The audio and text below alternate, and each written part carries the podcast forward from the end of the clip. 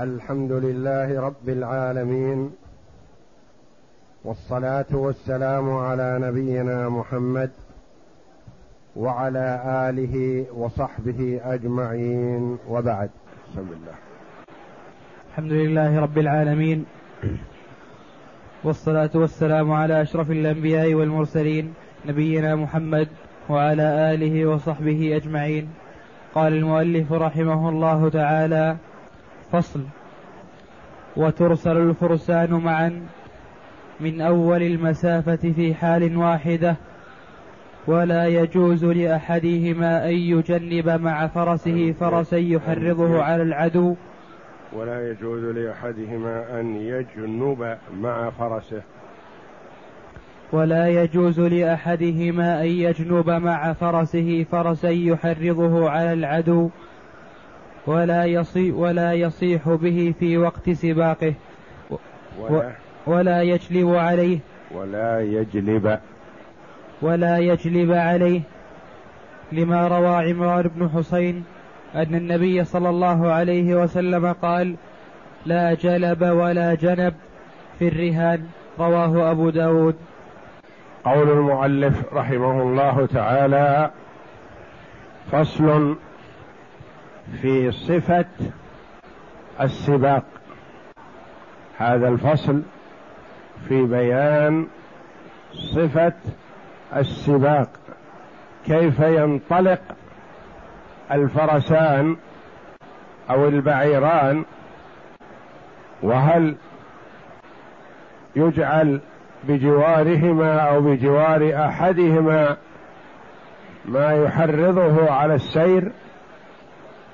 قال رحمه الله وترسل الفرسان من أول المسافة في حال واحدة. ترسل الفرسان يعني لابد في صحة السباق أن تنطلق الفرسان في لحظة واحدة. ما يقال تنطلق هذه السريعة قبل البطيئه مثلا أو تنطلق البطيئه قبل السريعة بمسافة مئة متر أو عشرين متر أو أقل أو أكثر لابد أن تنطلقا في لحظة واحدة من نقطة واحدة. من أول المسافة في حال واحدة. يعني ينبه عليهم. أحد يريد أن يعمل شيء؟ يضع فراشا ينزل فراشا يمسك رسنا وهكذا ويقول لهم قولا يعرفونه معا ينطلقون عند سماعه. كأن يقول مثلا إذا كبرت الأولى فاستعدوا. وإذا كبرت الثانية فتهيأوا أكثر. وإذا كبرت الثالثة فانطلقوا. في حال واحدة.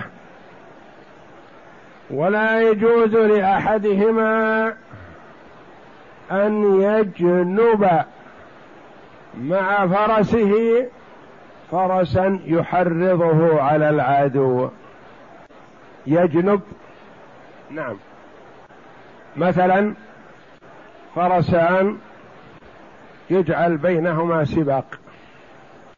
يقول صاحب أحدهما أريد أن أجعل فرسي الآخر بجوار الفرس المسابق وليس له شيء من المكافأة وإنما أريد أن يحرض فرس المسابقة على السرعة والركض. هذا الجنب. وجاء فيه حديث لا جلب ولا جنب في الرهان. وجاء لا جلب ولا جنب في الزكاة. ولكل معنى. الرهان الجنب يجعل بجواره فرس آخر يحرضه. والجلب أن يجلب عليه بالزجر أو الضرب أو الصياح ونحو ذلك. كل هذا ممنوع. الجلب يقول أجعل بجواره. مثلا يقول فرسي هذه تعودت أنها تركض مع فرس أخرى عندي في البيت وأريد أن تركض معها وليس لها شيء من السباق وليست داخلة في السباق بس إنما لتحريض وحث الفرس المسابق للسرعة. هذا ممنوع. والجلب الصياح عليها والضرب والزجر ونحو ذلك. كل هذا ممنوع. لا جلب ولا جنب في الصدقة. النبي صلى الله عليه وسلم جعل الله في قلبه الرأفة والرحمة للأمة. وأن لا يشق عليهم في جميع أمورهم. من أمر من كان يصلي بالناس أمره أن يخفف. ومن كان يصلي وحده يطول ما شاء. فهو عليه الصلاة والسلام قرأ في ركعة البقرة والنساء وآل عمران. ركعة واحدة. ويصلي ويقرأ ويطيل. حتى قال عبد الله بن مسعود رضي الله عنه لقد هممت بأمر سوء. يقول عجزت. قيل له ماذا هممت به؟ قال أن أجلس وأدعه. من أرسله لأخذ الزكاة؟ قال له عليه الصلاة والسلام إياك وكرائم أموالهم. لا تأخذ الكريمة التي أعدها صاحبها لركوبه وسير عليها نجيبة ربما لو طلبت منه في البيع ما يبيعها. ربما تكون غالية عليه لا تأخذها. فتكره إليه الزكاة. وقال عليه الصلاة والسلام لا جلب ولا جنب في الزكاة. كيف هذا؟ بعض السعاة إذا جعل له من الأمر شيء يحاول أن يفرض أوامره على الناس وعلى أهل الزكاة فالجلب أن يجلس مكانا بعيد يقول مثلا كأن يروح لمنطقة كذا. منطقة الطائف مثلا. ويجلس في مكان في الطائف. ويقول لأصحاب المواشي حضروا لدي مواشيكم حتى آخذ صدقاتكم. ينزل في مكان واحد ويقول لأهل الأموال تعالوا إلي بأموالكم حتى آخذ زكاتكم. فيجلبون عليه الأموال من بعيد وقريب. فيشق عليهم بهذا فقال عليه الصلاة والسلام لا جلب لا تجلبون إليه الأموال. هو يأتي ويقف على مياه القوم ويزكي إبل فلان وغنم فلان وبقر فلان وهكذا. منهم من يكون أرفق من الأول ينزل في مكان واحد ترد الأموال إليه في أماكن متعددة فيقول أقربوها إلي تعالوا إلي. الأول ربما جمع زكاة المنطقة الكاملة في مكان واحد. هذا يأتي للفروع لكن يحاول أن يكونوا عنده يأتون إليه. ما يذهب إلى مياههم. فأمر النبي صلى الله عليه وسلم المصدق أن يأتي إلى مياه القوم. ويقف عليها فيأتون له بأموالهم فيزكيها. يأخذ زكاتها لا جلب ولا جنب في الزكاة ولا في الرهان. يعني يكون الشيء بسلاسة وبأمور عادية ما يشد عليه بأمور بأشياء ربما تكون نتيجتها الهلاك. ياخذ السبق هذه المره ولكن يهلك فرسه أو يهلك بعيره. أمر بالرفق وان يكون الاسراع بحدود المستطاع. ما يكون فيه مشقه. ولا يجوز لأحدهما أن يجنب مع فرسه فرسا آخر. يحرضه على العدو. ولا يصيح به في وقت سباقه. ما يتعرضه ما يزجره ولا يجلب عليه بالصوت أو الضرب ونحو ذلك. لما روى عمران بن حسين رضي الله عنه أن النبي صلى الله عليه وسلم قال لا جلب ولا جنب في الرهان. ومثله روي لا جلب ولا جنب في الزكاة. نعم.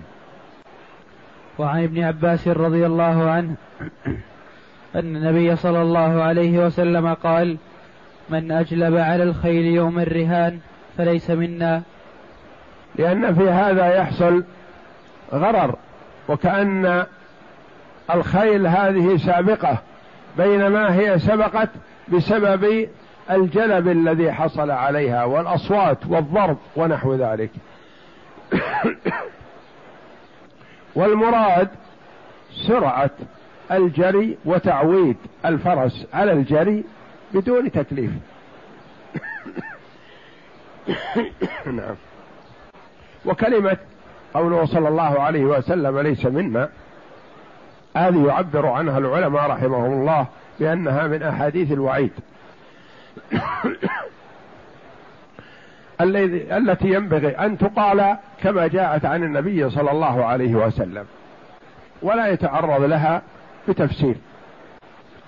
لأن إبعاد المسلم عن الإسلام بهذه الفعلة هذا ما هم من الأصول. ولا أمر به النبي صلى الله عليه وسلم. والمسلم اخو المسلم والمسلم مسلم وإن زنى وإن سرق وإن فعل الكبائر ما يخرج من الإسلام.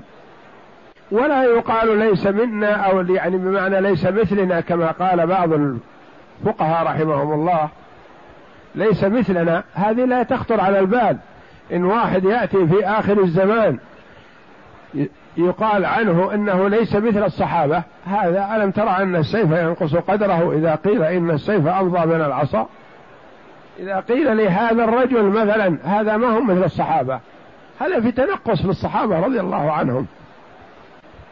ما يخطر على البال إن واحد يأتي مثلا في آخر الزمان يقال لي هذا ليس مثل الصحابة. لا. هو إذا مدحناه قلنا فيه من خلق الصحابة فيه من أفعال الصحابة نعم. لكن نقول هذا ليس من الص... مثل الصحابة. يكون فيه تنقص للصحابة رضي الله عنهم وأرضاهم. وإنما نقول في مثل هذا الحديث هذا من أحاديث الوعيد التي تلقى للزجر والبعد عن هذه الصفات. بدون أن نتعرض لها بتفسير ليس منا ليس من من المسلمين هذا لا يتأتى. ليس مثلنا ليس كذا ليس كذا. نقول قال عليه الصلاة والسلام من فعل كذا من غشنا فليس منا. من غش فليس منا. نعم. فإن استوى الفرسان في طول العنق فسبق أحدهما برأسه فهو سابق. وإن اختلفا في طول العنق أو كانا بعيرين اعتبر السبق بالكتف فمن سبق به أو ببعضه فهو سابق ولا عبرة طيب. بالعنق. يقول بماذا يحصل السابق؟ يحصل بالتقدم. ما المراد بالتقدم؟ نقول التقدم لكل حيوان له صفة تقدمه.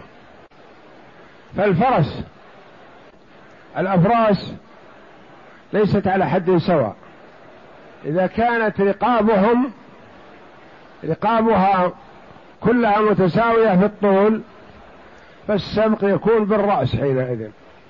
اللي تقدم رأسه هذا هو السابق. إذا كان واحد رقبته قصيرة واحد رقبته طويلة أو الجمل لأن الجمل عادة ما يمد رقبته هكذا يرفع رأسه.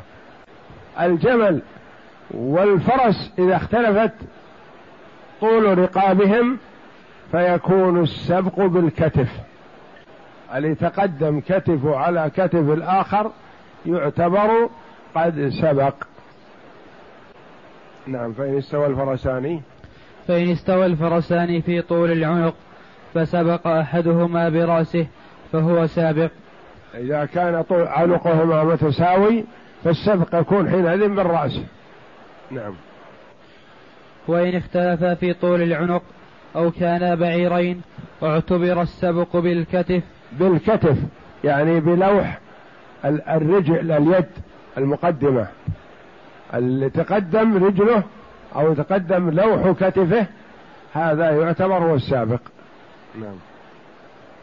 فمن سبق به أو ببعضه فهو سابق. نعم يعني لو كان سبقه بمقدار خمسة سنتي ونحوه ببعض الكتف.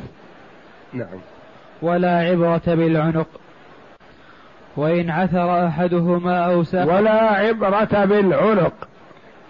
بالنسبة إذا اختلفت أعناق الفرسين أو بالنسبة للإبل لأن الإبل ما هي متساوية في مد العنق منها ما أن يرفع عنقه إلى أعلى ومنها ما يمده ومنها ما ينزله إلى تحت.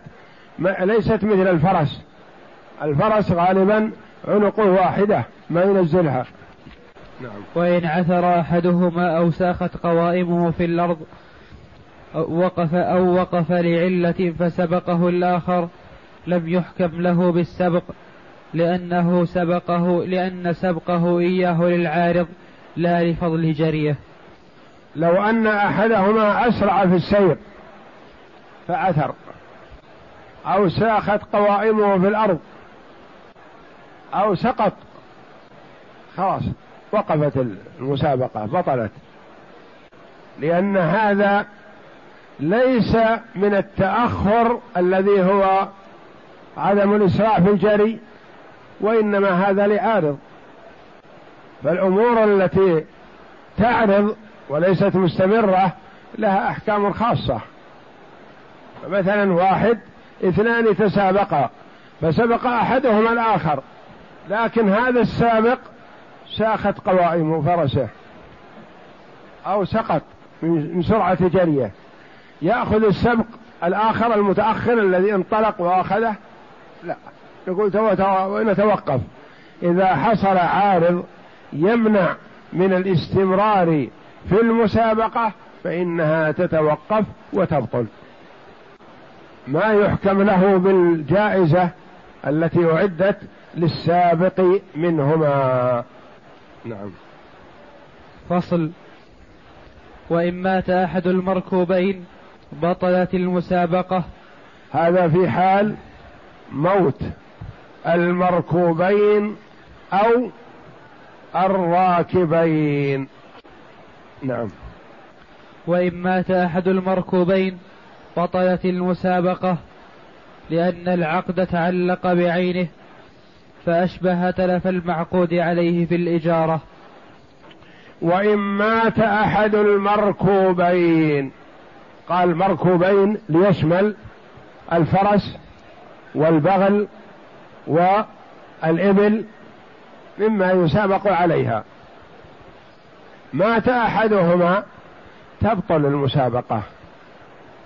ما يقال يلزم أن يضع صاحب الجمل أو صاحب الفرس الذي مات أن يضع بدله بل المسابقة تبطل حينئذ. وذلك كان يكون مثلا السبق خلال فترات خلال أيام. يتفق الاثنان على أن يتسابقا في مشوار واحد خمس مرات. فيسجل لكل واحد سبق في هذه فمن حاز الأكثر أخذ السبق. ويكون مثلا الجري في يوم السبت ويوم الأحد ويوم الاثنين ويوم الثلاثاء. بينهم. أحد الفرسين أو الجملين سابق يوم السبت يوم الأحد يوم الاثنين مات. ما حكم المسابقة حينئذ؟ تكون بطلت حينئذ توقفت. لأن المسابقة هذه تعلقت بالمركوب. ما يقال الراكب يأتي ببعير آخر ويجريه بدل الأول الذي مات. تبطل المسابقة حينئذ لأن المسابقة في الحيوانات تتعلق بأعيانها. قال مثل العين المؤجرة. إذا كانت عين مؤجرة نفسه استأجر هذا البيت للسكن فانهدم. هل يلزم المؤجر بأن يؤمن للمستأجر بيتا مثله؟ لا يقول ما أستطيع ما عندي إلا هالبيت. ولا حصلت إلا بعد ما شاب راسي. فكيف أؤمن لك بيت آخر؟ ما عندي. فتبطل الإجارة ويعطيه حقه من الأجرة ويأخذ المؤجر حقه من الأجرة. كذلك هذه الحال لأن المسابقة تعلقت بالمركوبين. لا بالراكبين فليست المسابقة بين الراكبين؟ نقول يأتي براكب بدلة وإنما تعلقت بالمركوبين بأعيانهما. وإن مات أحد المركوبين بطلت المسابقة. ولا يلزم من مات مركوبه أن يحضر بدلة. نعم. وإن مات الراكب لم تبطل لأنه غير المعقود عليه. وللوارث أن المعقود على المركوب وليس المعقود على الراكب. الراكب مثلا ركب في اليوم الأول ركب في اليوم الثاني اليوم الثالث مرض أو مات. فبإمكان الرجل أن يحضر راكب غير الراكب الأول لأن الراكب ما له دور. الراكب يأتينا يكون له دور في مجال المرامات لأنه هو المقصود. المناضلة وأما في مجال السبق فالسبق بين الحيوانين لا بين الراكبين. وإن مات الراكب لم تبطل المسابقة لأنه غير المعقود عليه. ما عقد على هذا أنه يجري هذا الفرس. عقد على جريان هذه الفرس يجريها زيد أو عمرو كل سواء. فللوارث إذا مات الراكب أن يركب آخر بدله. إن شاء وإن شاء أن يتوقف توقف. لكن إن شاء أن تستمر المسابقة كأن يكون توجه له السبق ولا يحب أن يفرط فيه فنقول أحضر غير هذا الذي مرض أو مات وأركبه مكانه. نعم. وللوارث وله وله ألا وإن مات الراكب لم تبطل لأنه غير المعقود عليه. وللوارث. نعم. وللوارث أن يقوم مقامه. نعم. وله ألا يفعل. وله ألا يفعل. يعني هو بالخيار. إن شاء وضع بدل هذا الرجل الذي تعطل. وإن شاء ترك المسابقة كلها لأنها عقد جائز. نعم. لأن العقد جائز. العقد جائز وليس بلازم. ما يلزمه؟ نعم. ومن جعله لازما ألزمه أن يقوم مقامه كالإجارة.